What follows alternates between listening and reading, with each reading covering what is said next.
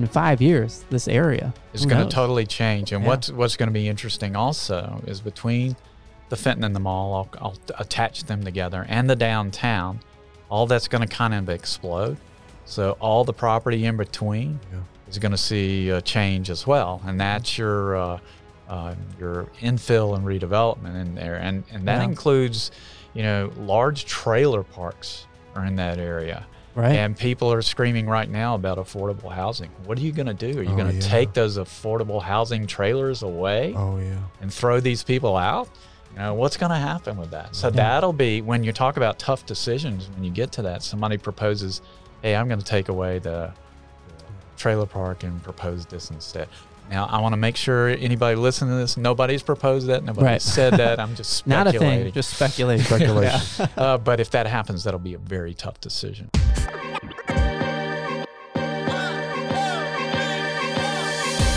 Thank you for listening to the Guys Who Do Stuff podcast. Visit guyswhodostuff.com. You probably shouldn't Google that.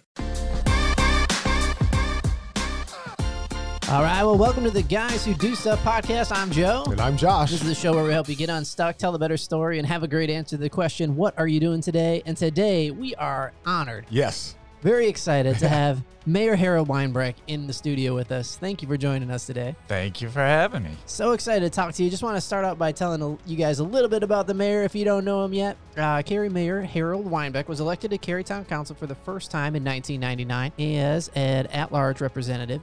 Then and now Mayor Harold believes that the role of local government is to maintain a high quality of life for its citizens by providing crucial infrastructure and valuable amenities. Then as now, faith, family, and hard work are the things that keep Harold grounded and in touch with the real issues Cary citizens face each day. He and his wife Belinda have two grown daughters, and when he's not with them, working as a programmer as SAS, Harold is all about exercise, fitness, especially tennis and running. Amen to that. Yeah. Amen to that. Well, you live in a great area for loving tennis and running. Oh yeah. I just, I'm kind of ignorant. Like, what exactly does a mayor do all the time? Well, the uh, the governments or municipalities in North Carolina is set up like a board of directors, and it's called a council manager form of government. So we set policy, and each municipality has a manager to implement that policy with his staff. So in Cary, our town manager has about 1,200 employees. Wow. Uh, so what we do is considered part time, and we get paid that way. So we, if you count uh, how much we get paid per hour, we're probably less than someone working at McDonald's. So it's got to be a passion for what you do. And uh, so I'm blessed to work with uh, seven or six council members that are really passionate about Cary and making things better, that are apolitical and uh, really all about Cary. What was going on in 1999 before you decided to get into public office? What was what was kind of the climate in your life where you said, you know what, maybe maybe I should be mayor? Oh, I never said that until 2007, but it actually started for me in 1997. So I was uh, an extreme introvert, as most programmers are. Uh, I received this postcard in the mail, and it had like a dozen check boxes. Are you tired of your schools being overcrowded? Or are you tired of sitting at intersections waiting for your car to go through, and et cetera, et cetera? And Right. I'm like, sure, I am. And uh, well, if you're tired, just send us an email. That's all it said. And I'm like, okay, that's harmless. So I sent an email. Then somebody calls me like an hour later. We want you to get involved in this, this, and this, and this. And I'm like, no, I'm not interested in that. And they said, okay, well, we're having a, a gathering uh, to talk about issues and everything. If you want to show up, it's just basically a party. And so I went and um, listened to this candidate that was running for office and thought it was pretty cool. Everything he was saying, I agreed with. So I got involved just a little bit in that campaign. So he gets elected. And the first thing I told him is, hey, you ought to create a blog to let people know what's going on. Because back then, meetings weren't televised, Right. there was nothing live. And the only way you found out about something was after the minutes were approved. So there's like a two month delay. And people are all ticked off about things that were going on, but they were all ticked off two months after it happened. and so I'm like, you ought to be ha- ha- have somebody there at these meetings. He says, you're the programmer. Why don't you do it? Yeah. So I started this thing called Citizens for Balanced Growth and blogged it immediately after the meetings. And within, I don't know, a couple of months, I had like a thousand readers. And so the local newspaper did a story on me and talking about how we had all these readers and everything. And then we started like a chat room kind of thing about issues where people could discuss them. Mm-hmm.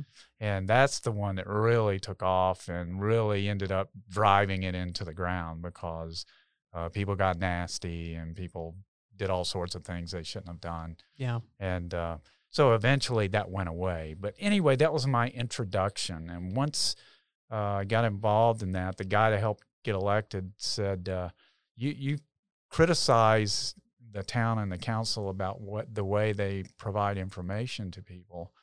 Why don't you?" Uh, chair a board that we're going to create called Information Services Advisory Board. And by the way, that board still exists today. And so, me, clueless introvert, I was now a chair of a committee and uh, that was fun. Uh, we had a staff member that was a liaison, and every time I said some, something, she said, "No, you can't do that. You can't do that. You can't say that." so it was re- it was a real learning yeah. experience. I was on that committee for like six months, and then the same candidate said, "Hey, you need to be on the planning and zoning board." Now that was very visible. The media showed up to those meetings, and they reported on those meetings because they advised the council. And I remember my first meeting uh, I get to the table, and all the board members are opening up their packets to get the material out. I'm like, wait a minute, they delivered that to you a week ago so you could read it. so you're telling me you're not reading the stuff? Yeah. And I remember making my remarks at the table, and the lady next to me said, Well, now that you've had your little say. And so everything was like rubber stamped. And I'm like, This is so wrong. Hmm. Uh, so I complained to the guy I helped get elected. And uh, he says, Well, I need somebody to run with me next year. I'm going to run for mayor and I need you to run for council. I'm like, No, no, no, I'm not interested in that. So after about a dozen or two dozen times, he beat me down and I agreed to run. And I had no clue what I was doing and basically rode his coattails in the office. And so that's how I got elected to the at large position. What were some of the issues that you were excited about back when you were just applying to help when you were filling out the survey? Well, some of the main issues are still issues today, and they're always going to be issues, and it's uh, roads, schools, and parks. And a lot of people will call that growth, but when you confront somebody about growth, not not in a uh, negative way, but in a sure. positive way, you say, "Well, what are your issues about growth?" And they go, "Roads, schools, and parks." Okay, so if we're growing and we have enough roads, schools, and parks, or road capacity schools and parks, then what's your issue with growth? And they go, don't really have an issue other than it might change how it feels around here. Okay, yeah. what if we protected how it felt around here? Okay. So it's really not about growth, it's right. about all the things that come with growth. And so those were the things that I was upset about in 1997 and 1999. Yeah. Uh, was the way that growth was being handled and all the byproducts that come with growth. And one of the byproducts they had back then, and it's really complex to talk about, Cary is in two river basins, and they were taking water out of one river basin, and then uh, what's returned is put in another river basin. And so you have to get permission from the state. Well, that's like a five to 10 year process. Hmm. And they didn't have that permit, and they were up to the end of their capacity, and they couldn't expand. So they had to put a uh, halt on growth, which is the only way you can halt growth uh, legally. Cary had to stop growth, and then when they let, opened the doors again, it flooded with yeah. all kinds of growth. Uh, there's there's so much growth going on in Cary right now. Well, well that's just not true. you know, not? we've been growing at less than two and a half percent the whole time I've been mayor. So what you're seeing is all the growth happening in one spot, and that's what makes it seem like it's yeah. growing so fast. Because if you're west of Highway 55, all you see is construction around you. Sure. If you live over where I live near Lochmere, you don't see any growth except for over in Crossroads, mm-hmm. you know, and that's usually redevelopment. But if you're west of 55, you're like, man, every tree in sight's being torn down.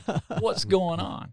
Well, I live close to here, so I guess that's kind of the lens I look through because we're we're by where Fenton's going in. Oh yeah, and uh, I get to go. Josh and I are part of a BNI that meets downtown Cary, so we're excited about the library and the new parking structure that went in and the new downtown park plans and then the rezoning of, of what's going on here at Carytown, which is upcoming.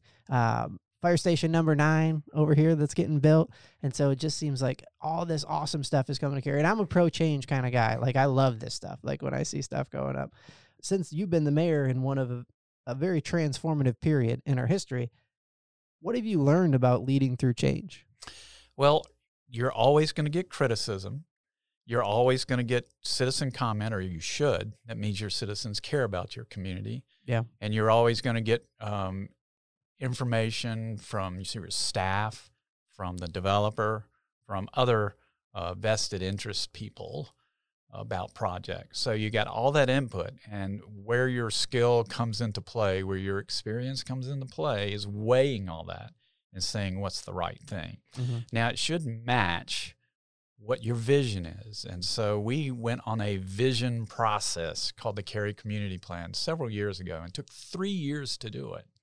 And we had citizens, we kept going and having these citizens meetings, and they would provide all this information. And then another group of citizens of 30 took all that information and boiled it down to decision points. And that's where the county, uh, the council got involved. And so when we talk about how it matches the plan or doesn't match the plan, we're actually talking about the citizens' vision. And we just voted on certain things like in this area, some people said it should be dense and some people said it should be rural. Okay, you got to make a call. it can't be both. That's the compromise on that one. Yeah. And so, you know, that's the kind of decisions we made. And so the Cary Community Plan is what we follow. And if you watch one of the council meetings, you'll see a staff report where they talk about all the chapters of the Cary Community Plan, whether it be environment, whether it be how you work, whether it be how you play, et cetera, et cetera. And so that's the recommendations that we go off of is citizen input, developer input, staff input, and uh, how it matches the Cary community plan. So that's usually the way the Yeah. decisions are made. And since we have a council with over 90 years of experience, we're very versed at that, and we've pretty much seen it all and done it all. So if somebody's coming up there talking about all kind of wonderful things, we go, "Is that a condition to your proposal?" Well, no. And then I'll tell them, I have to consider the worst case scenario to protect my citizens. Yeah. And that's usually when they gulp real hard and then they come back later with more conditions. So don't show me pretty pictures. I don't want to see it. I want to see the conditions. So now being mayor for for the entire town of Cary, which is what I think we're at 166,000. 167,060 square miles. And just a fun fact uh, we're 33% larger land mass wise than Paris, France. Oh, really? Yeah, hmm. they're 40 square miles. That so- is a fun fact. Oh wow. I had no idea. And if we were in South Carolina, we'd have the largest population. So we're bigger than any municipality in South Carolina. but when do we stop being a town? so that's only a charter thing. okay. And so that's been discussed a lot. And in fact, we have a branding campaign going on now. And to choose the branding company, that was the question we asked. Should we be a town or should we be a city? Oh yeah. And that's a tough one for a branding company. They're like, Yeah. ooh, if I say this, that might offend this person. Sure. It might offend Yeah. that person. So they all danced around it and basically all said, yeah, you should stay a town. So we're the second largest town in the nation. Huh. And the largest town in the nation, I believe, is Gilbert, Arizona. And they were having a referendum, and I don't know how that turned out, of whether they should be a town or a city. Hmm.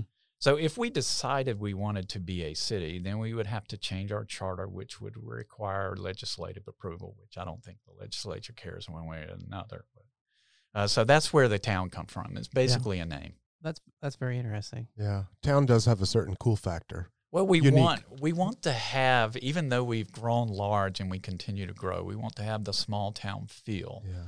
Uh, there's going to be certain areas that don't have that, that'll have an urban feel, but for the most part, we want to have that small town feel. About 70 to 75% of the town is residential, and most of that is single family residential. And we don't want to change that mix.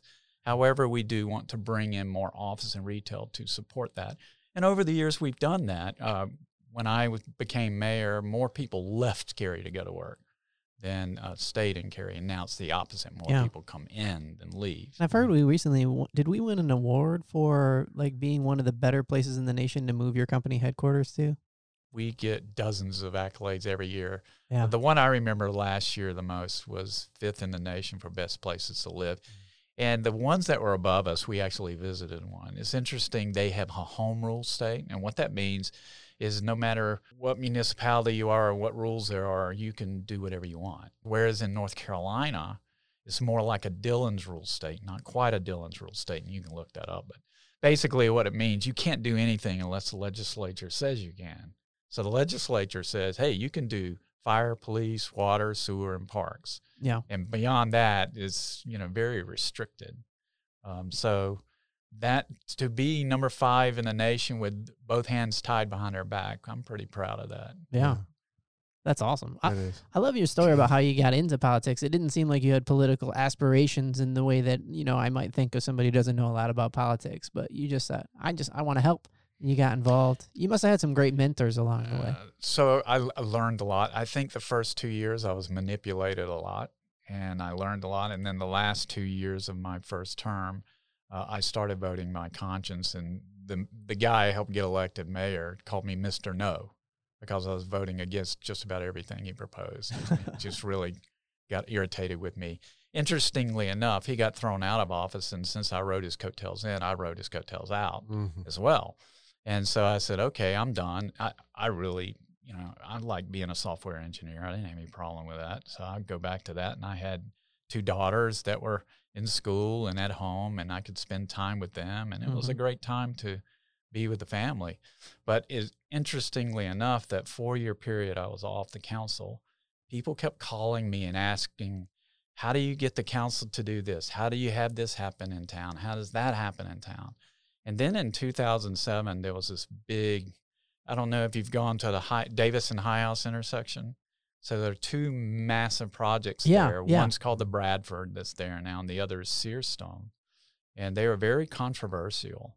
And um, were they? What were they controversial for? well, I don't know if I don't want to throw anybody under the bus, but um, I'll just use the Bradford. So back then, there was a rule that said if 20% of the contiguous property protested, then it would take six out of seven council members to approve.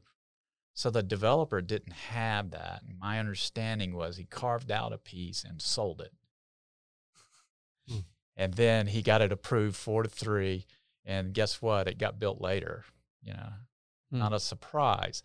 Uh, but anyway, I thought that was very unethical. And I was working with a group at the time and helping them lobby the current council because I knew some of them. And I said, it looks like it's going to go down four to three and you're going to lose, which it did exactly that. We only flipped one person.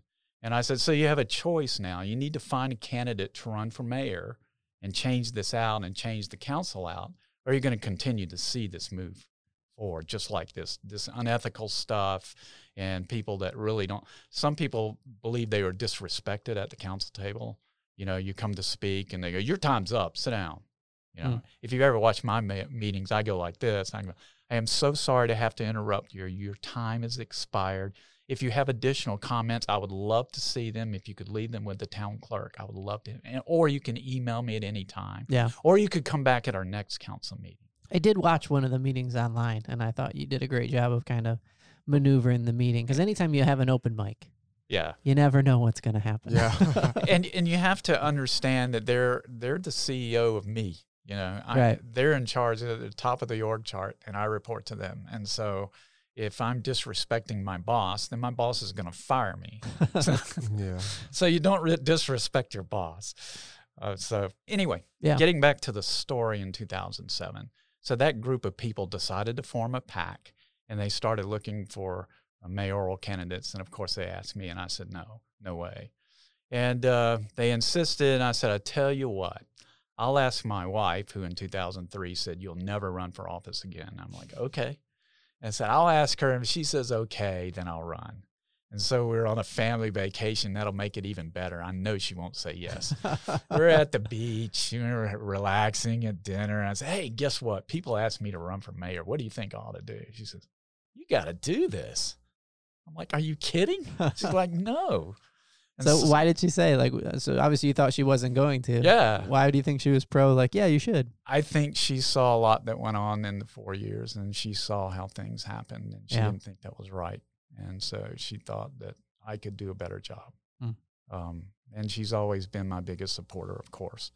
So yeah, that's how I, I filed. And uh, when I filed, I think uh, the incumbent mayor had already had a hundred thousand dollars in the bank or whatever. And so I felt, well, you know, this is a long shot at best. Um, I'll file, and at least I'll have a platform to point out all the things I think that are wrong, and people will hear it. Yeah. Uh, so that was the plan. But within a week, I had several phone calls of people thanking me, wanting to give me money. One lady was crying. I'm like, wow, I had no idea. It was, I thought it was just me. Hmm. And there's a lot of people that are upset. And so people created this ground roots, gra- uh, grassroots campaign, and uh, I beat him pretty soundly, uh, and he outspent me eight to one. Mm. And, and that was pretty amazing, not for me, but to see the people get that energized and make Right. that big of a difference Yeah. uh, is impressive. So, uh, did you have any lessons that you learned along the way from mentors in the process? Like, Oh yeah, there's so many lessons I've learned.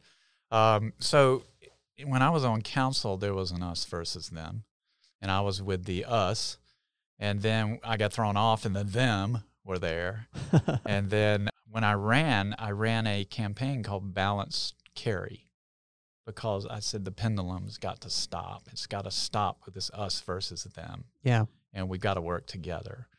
And so, right after I got elected, I forgot some issue came up, and some of the people that were part of the them uh, asked to meet with me, and they ambushed me, and just basically it was a unpleasant time for an hour where they screamed and yelled and said things I won't repeat uh, for an hour, and then after that, I said, "So, where do we go from here?"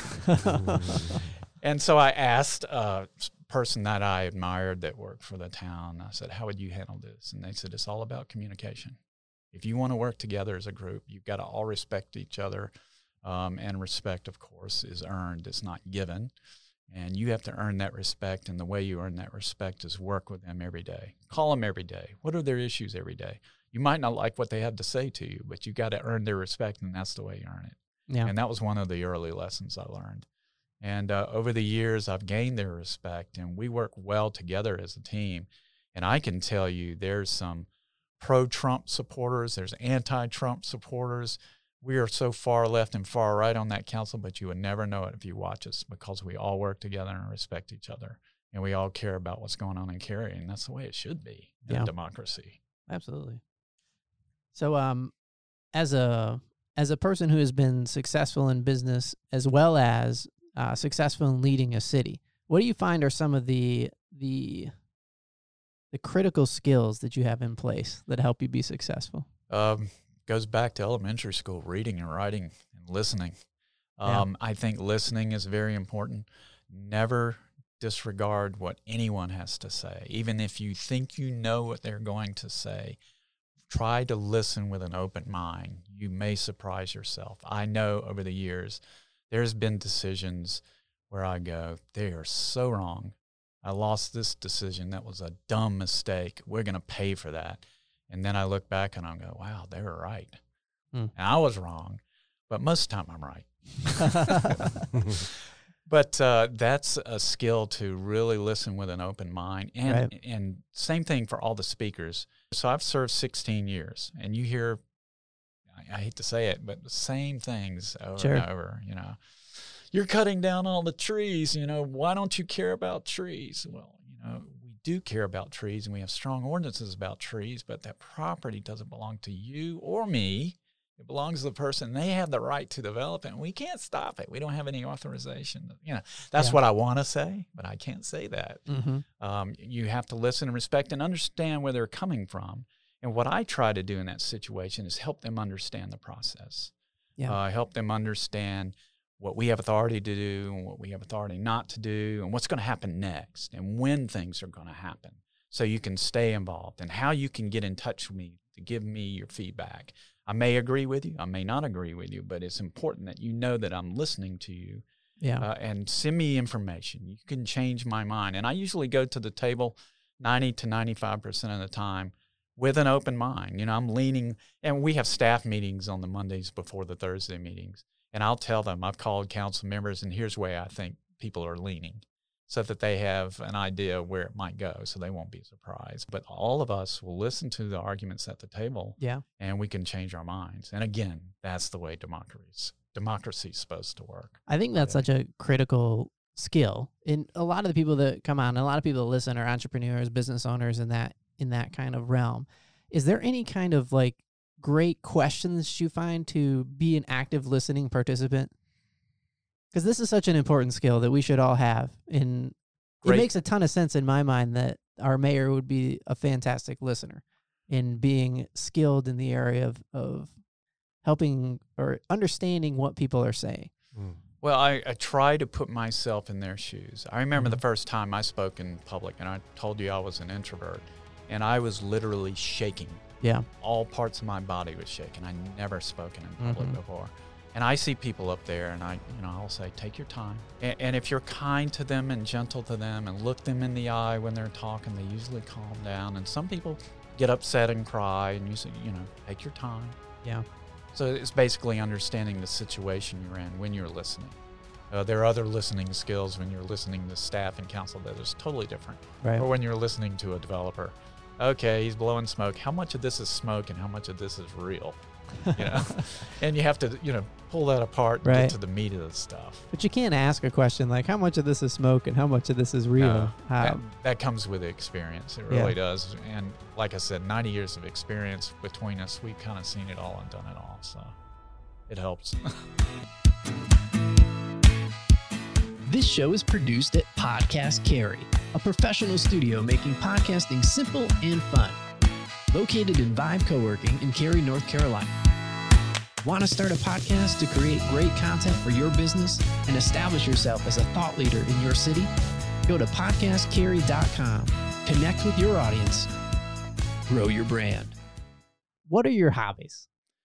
So I'm I want to switch gears a little bit here and talk about things you're passionate about. So I'm I'm passionate about uh, exercise, uh, specifically tennis and running. Um, when I have my uh, physical, which I do once a year, I hear basically the same thing. Your numbers are incredible. You have a serious addiction. And I go to what? And it's endorphins. But that's not a bad addiction. Yeah. Um, so I'm 63, and for the first time in my life, it caught up to me. So I'm two and a half weeks out of arthroscopic surgery on my left knee. Uh, but however, I went to my PT today, and he says, "You blew my two-week plan out of the water." Hmm. And I'm not sure what to tell you to do because I have no pain now after two and a half weeks. Uh, I'm ready to take the next step, and so tomorrow I think I'm gonna uh, stand there with a ball machine and see what happens Hmm. see if I can get back on the tennis court. Um, I would love to get back to playing tournaments. Haven't done that since I was mayor, but I used to be ranked, and I would love to be ranked again. But that takes too much time. Yeah. Uh, but those are my passions as far as uh, exercise go. And then, um, of course, I like to be around my wife and kids. My one lives in Brooklyn, and the other one lives on the coast. Those uh, take up pretty much all my time. I have a full time job at SAS, full time job as mayor, and then I exercise in between, and that's pretty much it. How do you balance life between SAS and being the mayor? Is there a special room you go into and your, your mayor suit just drops on you and you walk out as the mayor? You know, that's a very good question that I was never prepared for. Uh, so the first year, I would say, or year and a half, I would be at work and I would have a separate laptop. They're not as strict anymore. You can use your current machine for both. Uh, and I would get town stuff and I would be doing work stuff. And the transition back and forth to the day uh, during the day was very, um, I don't know, it interrupted everything I was doing, the thought process, and then you had to refocus, and I couldn't do that very well. And now I can transition back and forth without any uh, problems at all, and I do. Staff stays in contact with me all waking hours and seven days a week about anything that's going on and any questions they have or any questions I have. Um, and I'm the first stop for people that have questions. Uh, so I get complaints about everything and I have to redirect it to the appropriate person so they can get a response. And and staff is very good about responding within the day, for no matter what it is. Some you might think is ridiculous, and some's pretty serious. Uh, but make sure that they get response. And a lot of people are surprised that uh, I respond so fast, but I keep a clean email box and I sit in front of a computer all day long. So you're going to get a response as soon as I have a chance to respond. Mm. and I'm able to turn it all off. I go home um, when I'm done and I'll put the phone, I li- they say leave your phone by the back door. So I have my charger there, plug it in and turn it off. Now I'm done. So if you want to get in touch with me, good Yeah. luck. When do you run? In mornings or So it's usually when I have time. Um, a lot of times it'll be at lunch. So usually middle of the day, but I also wake up and do about an hour's worth of stuff, whatever that may be. Usually it's weights or uh, abdominal stuff. I have have this nice universal machine in my house. what time do you like to wake up on average? Uh, I wake up about five thirty. Of course, today I woke up at four thirty. yeah, the time change. So like making myself try to sleep and finally at five o'clock I got up and said, This is ridiculous. You're just laying here, you're not Yeah. sleeping. Get up. Monday, Wednesday, Friday are my weight days and Tuesday, Thursday my abdominals and and usually to save my knees and my ankles, I try to run mostly on the weekend and I have to train for running by using the elliptical. So there's one type of elliptical that lifts up as well as out. And it's like stairs and elliptical. And that helps you train for running. So that's how I train. There's a bicycle now that's like an elliptical bicycle. I've seen it on the Oh, Greenway I, Trail. I've actually rode one of those. Those are pretty. How pretty was it? yeah. It, it was really strange. yeah, I'm sure. Uh, but somebody tried to get me to buy one. And I forgot the price tag on it, but Yeah. they were not cheap. You're like, no thanks. I'll stick to my knees. That's right. I had a thought. How, what have you learned is the difference between like because you work at SAS, which is a fantastic company here in the Triangle. It's a big organization, and then you work in the mayor's office. What have you noticed are some of the maybe primary differences or, or similarities between public service and corporate life? So it, it's really interesting to me from my point of view. Uh, people think, oh, well, you're the mayor. You must have a high management job at SAS. No, I write code. And so I have a better understanding of where my management team is coming from, having been on the other side and look, you know, hmm. looking at staff and working with staff and trying to get everyone in the organization to understand what we're trying to get across. And so when management team asks questions or gives directives, I ask specific questions that will help me perform my job better. And I think that's how I've improved the last 12 years at SAS is I understand better where the management team is coming from. And they appreciate that. So they trust me. And now I'm mentoring a lot more people, which takes away my time, doesn't give me any extra time to do my job. but it, but it helps other people um, come up to the level that, Yeah. that we're trying to be at work. So does it ever happen at SAS? You're you're a programmer that uh, somebody just doesn't know that you're mayor, and then they kind of they Well, that- find out they're like, oh, don't talk to him like that, man. He's the mayor. yeah, yeah, yeah. So- That's the mayor at the So, cafeteria. yeah, when you're in these uh, group meetings or committee meetings, somebody will inevitably bring that up. And most people, it's interesting, it's cultural almost. Most people in the U.S. don't care, or Yeah. some might, but if you have someone with an Asian background uh, or something else, they, they look at that and they go, wow, really? yeah. Well, that's because, like uh, in India, mayor is a mayor of a, like a million people, and he Yeah. controls everything. He's what they call a strong mayor, and like I said, we're more like a board of directors, Yeah.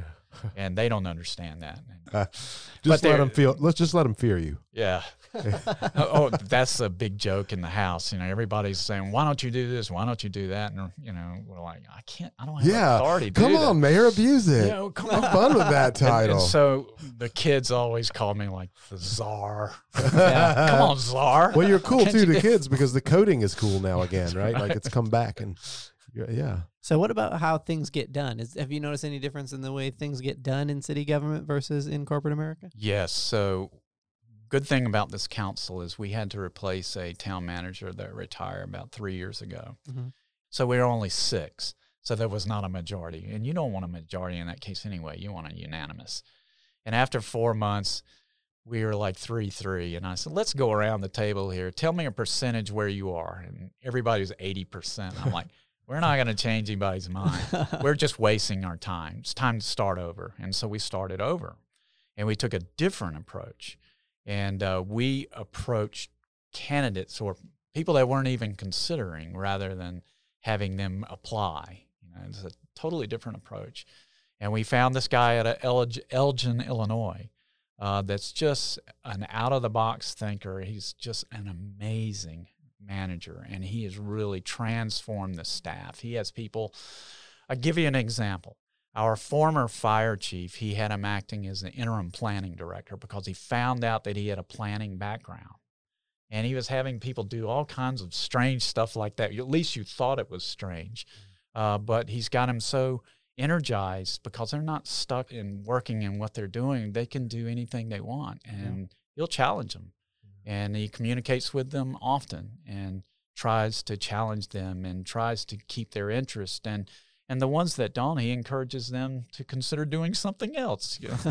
uh, and so the staff I've seen really be energized in the last two years, and you've really seen the change. And when we go to things like yesterday, when we cut the ribbon for the library. You see staff members there and they're excited. Yeah. And these are not the ones that planned it, you know, whatever. They're just excited to be a part of all this. And that's pretty amazing. And so people from around the nation come here to see how it's done with a lot of the things that we do. So we've seen that just in the last two or three years, which is pretty amazing. And that's stuff that people don't see. The outcome of that is, I think, we the number five in the nation. A lot of corporations coming here and we have the lowest tax rate in Wake County with the highest quality of life. That's not an accident. That's because we're very efficient at everything we do, and it has to do with the council, it has to do with the management, it has to do with the staff, and it has to do with partnerships with key partners like the Chamber of Commerce or certain business leaders. All that coming together to make the perfect storm is where you get the high quality of life with the lowest cost. Yeah.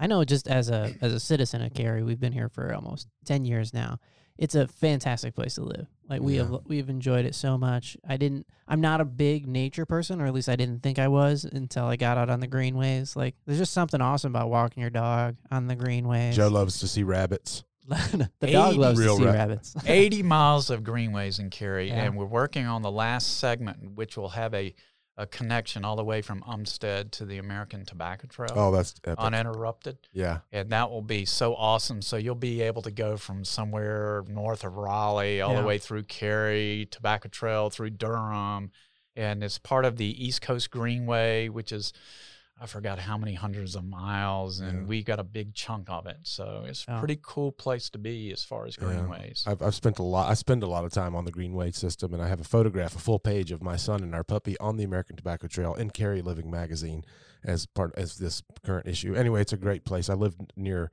uh, Lochmere for six years, and uh, near and Waverly Place was really the place that we uh, hung out the most.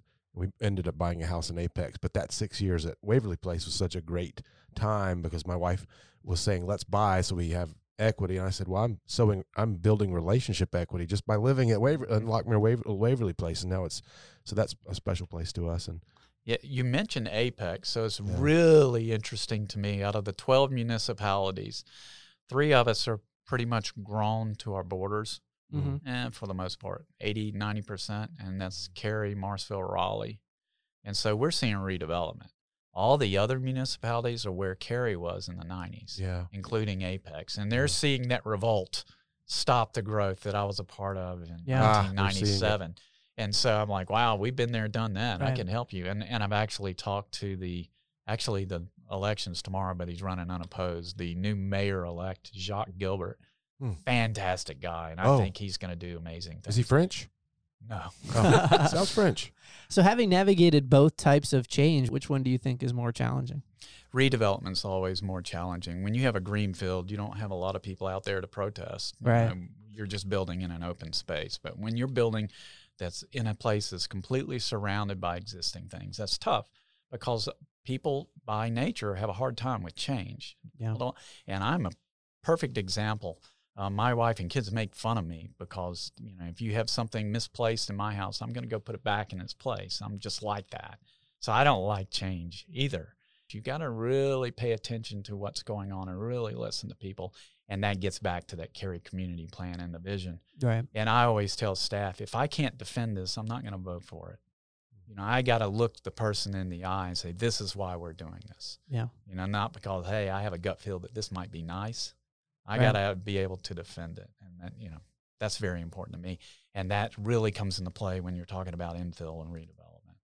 So, what do you think right now uh, is the issue that you're most excited about in Cary? So, I think there are three. um, that are the exciting pieces. But the most exciting ones right now, one yesterday was the library opening up. Yeah. Mhm. Uh, we had the bond referendum, which was huge. $225 million. That's a lot of money. And that's going to do a big, make a big difference in our roads and our parks. So we're going to have the downtown park be built over the next three to four years. But in the next year or two, you'll start seeing phases of that open up. Yeah. That's going to be cool. That parking deck that's right next to the park, there's a proposal going through now. And if that's approved, that will wrap the deck with residential on two sides and office on the other with retail all along the bottom. Holy Christmas! I That- parked in it yesterday. It's fantastic. Yeah, that'll be co- totally wrapped. And then at the corner of uh, Harris, Totally wrapped all the way around, like even the except for the library. except for the library Yeah. side. Okay. Oh, wow. And so then at the corner of Harrison and Chatham is going to be another mixed use development. And that will be just as large. And they've been working, there were three partners in that the Baptist church, the town, and the developer. And they've been working on that for close to 10 years. Right. And that's coming through too. I've been reading about that one. It's very interesting. So if you put those hundreds of people right there, now you're going to see shops and restaurants really explode Right. because that's where the people are. Yeah. So that's exciting. Yeah. And then you talk about the mall redeveloping. Um, that's going to be exciting. There, we still have issues that I haven't answered yet. You're talking about this mall we're sitting in now. That's Cary- right. Yeah, Carytown Mall. Um, you know, they're proposing 1,800 apartments. You're gonna yeah, have that's to. you- nuts. I know you're gonna have to show me how that plays out in traffic studies. You're gonna have to show me aesthetically Mhm. that that's not going to be overwhelming. And if you can do that, you might change my mind. But that's where I am now. I'm really concerned about that. Would that That's involve the sticky demolition? point? Demolition of the so infrastructure? I think it'll be phases. Phases, yeah. I s- think they'll start taking some buildings down. I've heard if they could get a tenant, they would take one of the old uh, department buildings and glass all the walls and do that temporarily for a few years while they redevelop the rest of it. But then I've heard from them that they want to get it done in like two to three years. And I'm like, wow, that's pretty aggressive. Yeah. Whereas, uh, So the 1,800 homes is a part of it, but there's also a lot of office space and a lot of uh, hotels, convention centers, uh, Main Street, restaurants. It'll be a lot of cool stuff. yeah. Then across the street, you have the Fenton, where the whole reason they came here in the first place was to build a Wegmans. And they've been working now for over three years to get that Wegmans in. Yeah. And now you've got one in Raleigh. We were the first one to be approached. You got one in Raleigh. We got another one in Cary coming at Man, people from the north love Wegmans. Oh, they go crazy. I've never been in one. Yeah. but man, yeah. they're like The you'll see sentiment is- somebody light up from through the like roof, New yeah. York or something. yeah, light up. Yeah, light up. I'm come going on. there every day. Yeah, with a New York accent. They accent. call Right. it the food store. well, aren't we Yeah. known to have the first Trader Joe's in North Carolina? Oh, could be. I don't know. It's in there. Look in the back of Trader Joe's on Kildare Farm Road. It says first one in uh, North Carolina. Oh, I didn't know that. Yeah, really? You didn't know that? I didn't know that. Wow. We're I so learned cool. something. well, you are you up for a challenge then? Since I won that little, yeah. let's do a. a I want to challenge you to a race through the mall. Right. Well, Your knee's I got better. A, I got a bum knee right now. oh, That's it's my better. You said it's excuse. better. Uh, Yeah, but on. the uh, yeah, that's supposed to be Fenton you were mentioning. So that's the Oh, other side of so, Cary. Yeah. yeah. the- so the other side, they're not going to compete, whereas you think they might. So the the first thing you'll see is a Wegmans with a two level parking deck to go with it, and then part of their main street, and that was part of a developer agreement, which we've learned over the years. That's the way you do it, so that you don't get something that's okay. That's a piece of this, but we're really interested in the rest of it, and that person goes, you know what? I'm selling. I'm done. And then they sell it, and these other people don't build what you want, and they come in and say, you know, I don't have a market for that. I really want to build this instead. And that's how you see it all deteriorate. However, if you have a development plan that says Yeah. you could build this piece first, but you got to build all these other pieces too. And so that's what's going on with the Fenton. So yeah, they'll have phases as well, Mhm. uh, but their first piece should have part of that Main Street, and it should have uh, the Fenton, and it should have an entertainment uh, sector to it. Um, so that'll be exciting, even in phase one. yeah, Um, so I'm and that'll probably come to- together faster because it won't Yep. include demolition. Mhm. They're just laying all the infrastructure stuff now. It seems like they've got all the pipes and they're they're excavating the land and, and getting at it. And they're going to have greenways going through there. We paid a lot of attention to that and Wow. respecting the streams and all this stuff and how things interact. What I'd really like to see that I don't know how we'll get there. If we'll get there is a big pedestrian bridge from the Fenton to the mall, that would be cool. Yeah. Mm, that if you be- can marry them together, but that would be massively Right. costly. You know, Yeah. It costs a lot of money to do that. I know. So my daughter and both of my daughters go to East Cary and then the Cary High School. So I got one in either. And uh, I know it got brought up there, and that's just one of the things I would really love to see is some kind of walkway for the kids going across as more traffic comes up. There is a tunnel under Cary Towne Boulevard. I don't know what shape it's in, but there is a tunnel. Is it really? open? Yeah, yeah. So there's a tunnel near where I live, over near Lochmere. There's Yeah. a tunnel that goes under Cary Parkway, Huh. but it's like a foot of water, a low ceiling. You know, and you're like, nah, I'm not going in there. Yeah. just let the kids army snakes and crawl into the street. It's okay. You're safe. Go But- for it. Yeah. But it, it was originally built there, you know. So For walking. yeah, I imagine it's the same sort of thing that goes under Cary Towne Boulevard. It's probably not too appealing to go Yeah. under there. Are there any, having seen some of the plans that the developers are coming up with, are there any kind of comparisons that you would say it'll be like this or it'll be like esque this kind of development? So people want to say the mall and or Fenton are going to be like North Hills, and we're saying no, it's not. It's going to be better. Uh, I know the Fenton is only looking for restaurants that are chef-owned restaurants, and they're only looking for top-end shops, not chain shops that you know are really having a time. They're struggling because everybody can buy everything online. yeah. Uh, they're not looking for that. So they're looking for something that's really unique. They're looking for an entertainment value that's unique.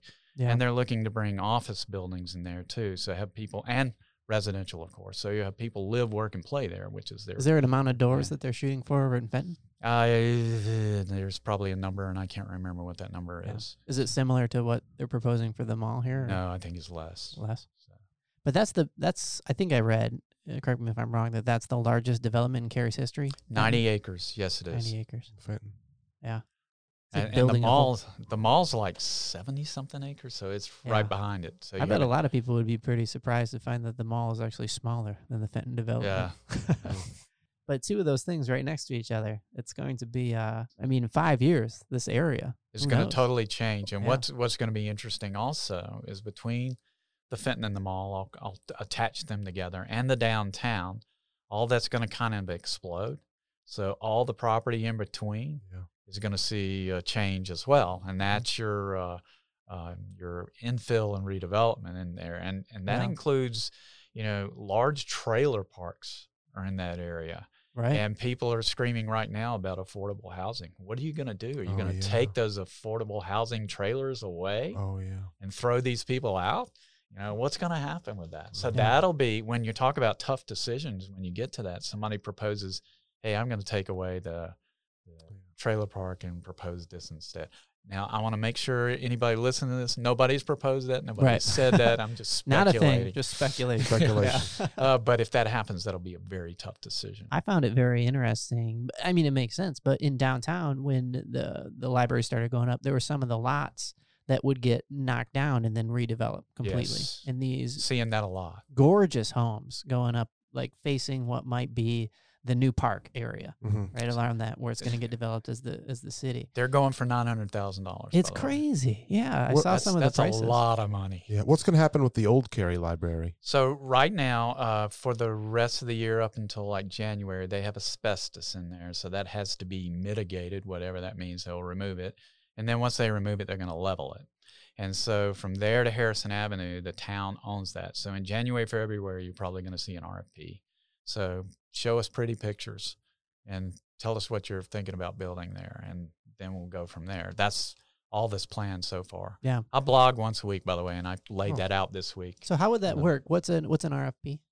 So a request for proposal. Okay. So you know you probably see somebody comes in and say, "I want to build 1,800 apartments," and I'll go, "No." Yeah. somebody, what you're likely going to see is a mix of uses, and they'll probably have to have conditions to make sure it blends with what's on Academy because Academy is our signature street. Mhm. Yeah. Uh, when they built the Mayton Inn, we spent a lot of time talking about how that's going to look. Yeah. And when they built the library, if you look at the library, it's all glass except for the right side. It's brick with these uh, rectangular windows, and that was intentionally done to blend into the Yeah. Cary Arts Center. Mm. You can Yeah. tell it was done with intention. We got to interview Colin, who's the owner over there at the Mayton, Mayton, Inn, yeah. and it came up on the podcast how much it really looks like downtown Cary, even though it's new. And people have asked me, what was that before it was the Mayton Inn? Like, nothing. yeah, right. Yeah. And so the the proposal for the the other area to be in developed downtown, I think I've heard that it was between like the church and where the the the corner is on Academy and That's oh yeah yeah yeah you're exactly right. So the church has parking. If you're on Academy looking at the church, they have parking to the right, Mhm. and so it will take some of that, take some of that land. And I forgot the agreement between the developer and the church, what he's going to do for them. Yeah. he's going to do significant things, uh, build them a building, I think, and uh, the parking deck will have spaces for them. That's got to be complex if it's taken ten years. There's Uh, got to be a lot going on there. Yeah. Whenever you're working with a group of elders in a church, and I say that from my church, uh, that uh, it's going to be difficult to get things Yeah. done. I could see that. I spent some time working on a church. What do you think is the most challenging issue facing Cary coming up? I think it will be redevelopment and uh, fighting partisanship. Uh, we get people requesting all the time, why don't you do this? Why don't you do that? And it's all partisan. And while I might think strongly, Yeah. you know, I left, I'm left of center, so I think strongly one way. That doesn't mean that's our business. Our business is to focus on how we can make Cary better. Sure. Yeah, these things have an impact on Cary, but they do at a global level. We need to focus on local issues. What are some of the issues that you would say are partisan issues? Trump's Paris Climate Agreement? I read today that he's decided to officially pull out or whatever. So that's going to create a whole new firestorm. And then you have gun rights, and you have abortion, you have all those things that are national issues. And yeah, they're important. Uh, but how does that, how does it move Cary forward for us to pass a resolution one way or another? Yeah. It doesn't. So resolutions like that only do one thing. They make a group of people feel good and they make a group of people feel bad and they divide us. And that's the exact opposite of what we're trying to accomplish. We're trying to bring people together.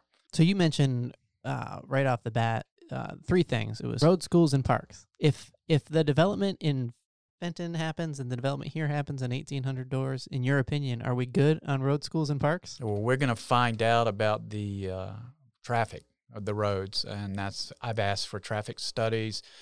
I asked for traffic studies in three different ways. Instead of 1800, what if we had 1200 or 600? Mm-hmm. What if we had 2400 And there's new roads in, proposed as well, right? Like internal roads? Internal roads. yes.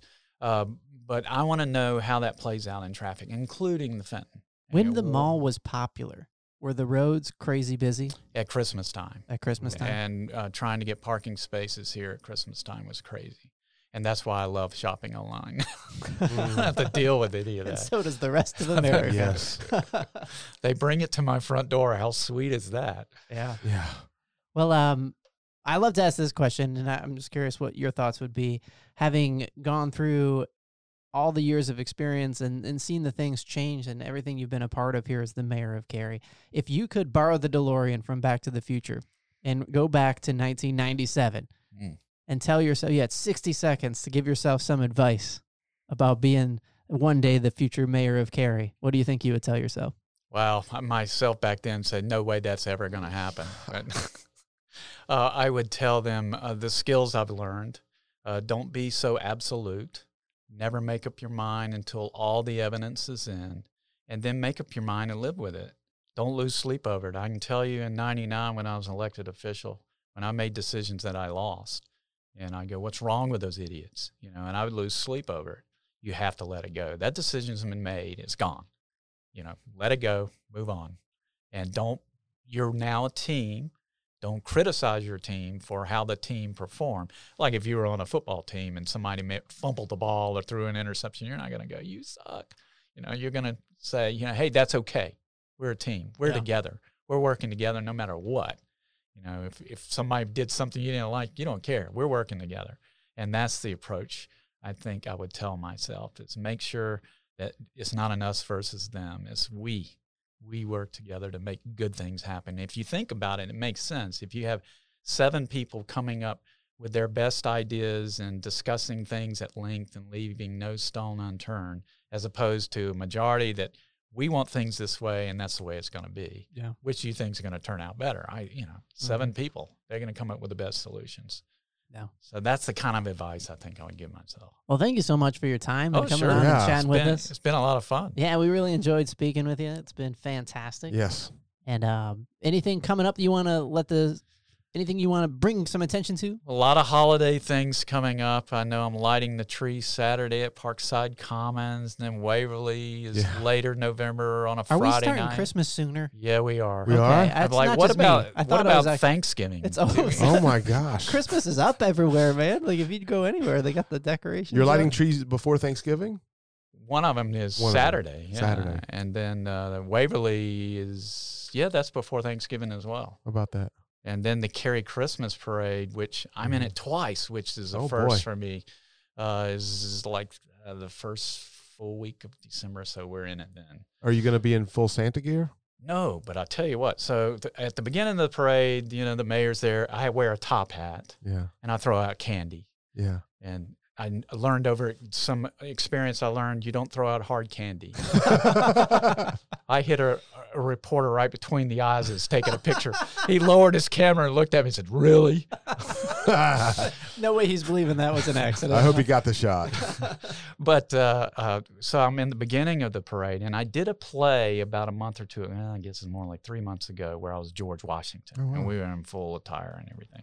So my plan is to get a golf cart at the end of the parade, drive me all the way around to town hall, change clothes back into George Washington, and then get on a float and then go do George Washington. I love that. It'll be So- exciting. This will be our first year with the parking garage for the parade. I heard Yeah. George Washington drank a lot of beer. You can have some Bond Brothers pints and holly, holly, holly. so in the play we did, it was really interesting. One of the lines that kept coming up, and I was supposed to be real stern and never smiled, and is one of the, and it was about the, it was Constitution Day, and it was one of the uh, signers of the Constitution kept demanding because I had locked the doors and the windows, demanding we open the doors and adjourn to nearby tavern for beverage. yeah. and I kept thinking in my mind, that sounds like a great idea. Was it him that said beer is proof that God exists and loved me, that sort of thing? Or somebody. I think I I think I remember that being like a president or somebody. Yeah, like yeah, Benjamin Franklin or somebody. So you have a lot that to look forward to, and we appreciate you. Yeah. Absolutely. Thank you so much. We love making this stuff for you. You can help us out by subscribing wherever you get your podcasts. Get unstuck, tell a better story, and have a good answer to the question What are you doing today?